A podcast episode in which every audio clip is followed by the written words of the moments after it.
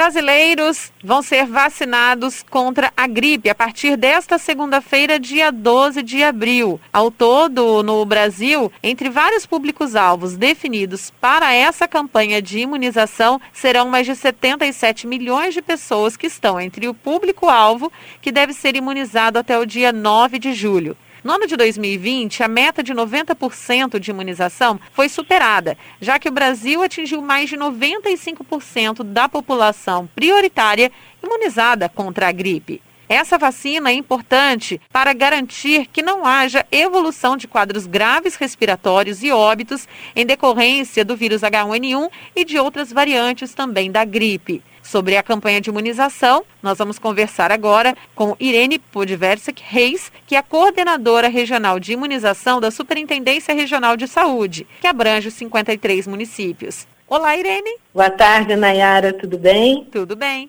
Dessa primeira fase serão as crianças de seis meses a menores de seis anos, que são cinco anos, onze meses e 29 dias, gestantes, puérperas, trabalhadores de saúde e povos indígenas. Esse Nesse... é o primeiro grupo a ser imunizado a partir do dia 12 de abril. Depois tem alguma periodicidade em que outros públicos serão inclusos? Sim, está tudo dividido pelo Ministério da Saúde. Aí teremos uma segunda etapa que se iniciará em maio, vai do dia 11 de maio ao dia 8 de junho. Aí serão os professores e os idosos. E depois uma terceira etapa, que é em junho a julho, que ela se encerra dia 9 de julho, aí entram outros grupos, né, extensos, comorbidades, deficiências, caminhoneiros, trabalhadores, né, portuários, forças armadas e seguranças, o sistema prisional, a população privada de liberdade. Mas isso vai ser divulgado conforme o caminhar da campanha.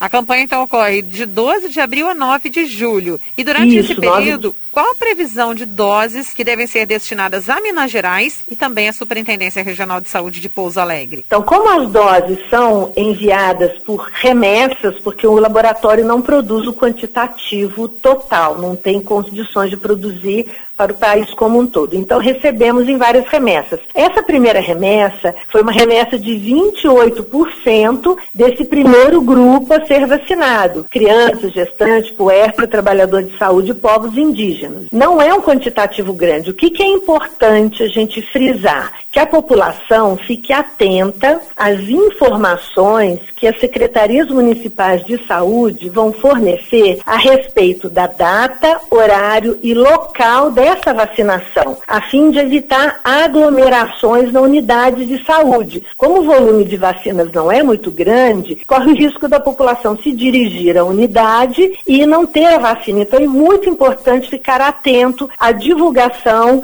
das informações de campanha das secretarias municipais de saúde. Inclusive, é, não ficar atento às mensagens que são compartilhadas geralmente por redes sociais e que não citam, por exemplo, sites oficiais dessas mesmas prefeituras e secretarias. Isso. O importante é ficar atento aos sites oficiais das secretarias municipais de saúde, que eles vão programar o local, o horário corretamente, aonde a população vai se dirigir. Tem grupos de trabalhadores de saúde que algumas unidades ficarão com horário estendido.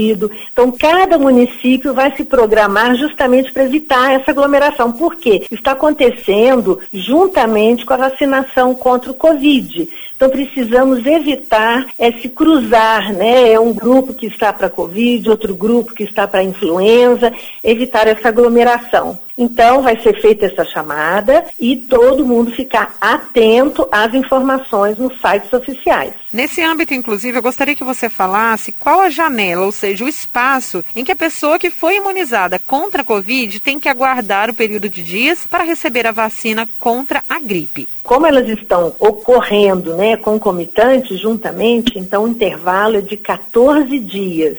Recebeu a vacina Covid, após 14 dias vai receber a vacina influenza. Recebeu a influenza, após 14 dias a vacina Covid. Então é para monitorar realmente os eventos adversos, para a gente não ter esses problemas né, de informações, de reações que possam estar ocorrendo de uma vacina e outra. E temos também a orientação de quem não deve receber essa vacina nesse momento. Quais seriam então, esses pessoas, casos de contraindicação? São crianças menores de seis meses de idade, e pessoas que apresentaram reações à vacina anterior, né, a dose anterior, umas reações mais graves, né, não reações brandas. E se a pessoa estiver no momento com febre, com sintoma respiratório, sintoma gripal, não deve receber a vacina. Deve aguardar né, essa resolução desse quadro e depois de buscar a vacinação, tanto para a vacina influ influenza quanto para a vacina Covid. E você citou a importância de se ficar atento às informações da prefeitura, né, das secretarias municipais de saúde. Mas o que deve ser cumprido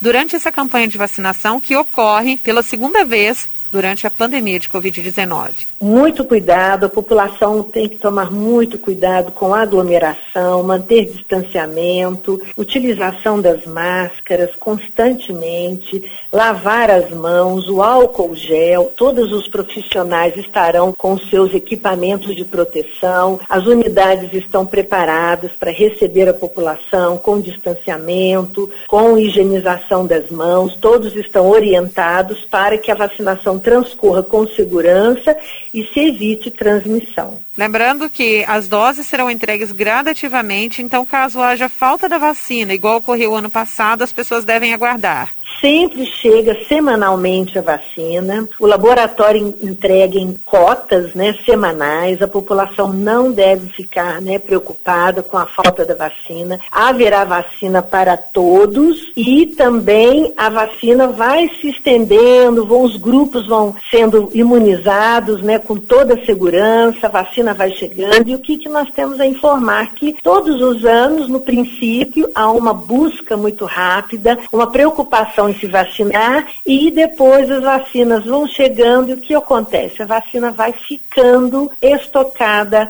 na sala de vacina no final da campanha. Então, é, a gente observa uma corrida no início e depois a população não começa a comparecer e, e aí os municípios têm a vacina nas suas câmaras e nas suas salas de vacinação. Então, com calma, tudo vai acontecer tranquilamente, a vacina Covid chegando para todos, a vacina influenza chegando para todos e a imunização transcorrendo com segurança. Irene, no Brasil todo, as pessoas têm muito se preocupado com a imunização contra a Covid. E eu gostaria que você falasse da importância de não se deixar de imunizar essas pessoas que têm direito à vacinação gratuita pelo SUS contra a gripe. Sim, Nayara, é prevenir, né? É importante vacinar para prevenir o surgimento de complicações decorrentes da influenza, que também leva a óbitos, né? A situações graves de saúde e umas consequências, né? Que com isso vai fazer com que seja confundido com sintomas da Covid e vai sobrecarregar os serviços de saúde. Né? Então é muito importante fazer essa vacinação contra influenza, principalmente crianças, gestantes, puérperas nesse primeiro momento, né, para se prevenir da influenza que também leva a quadros graves. Muito obrigada.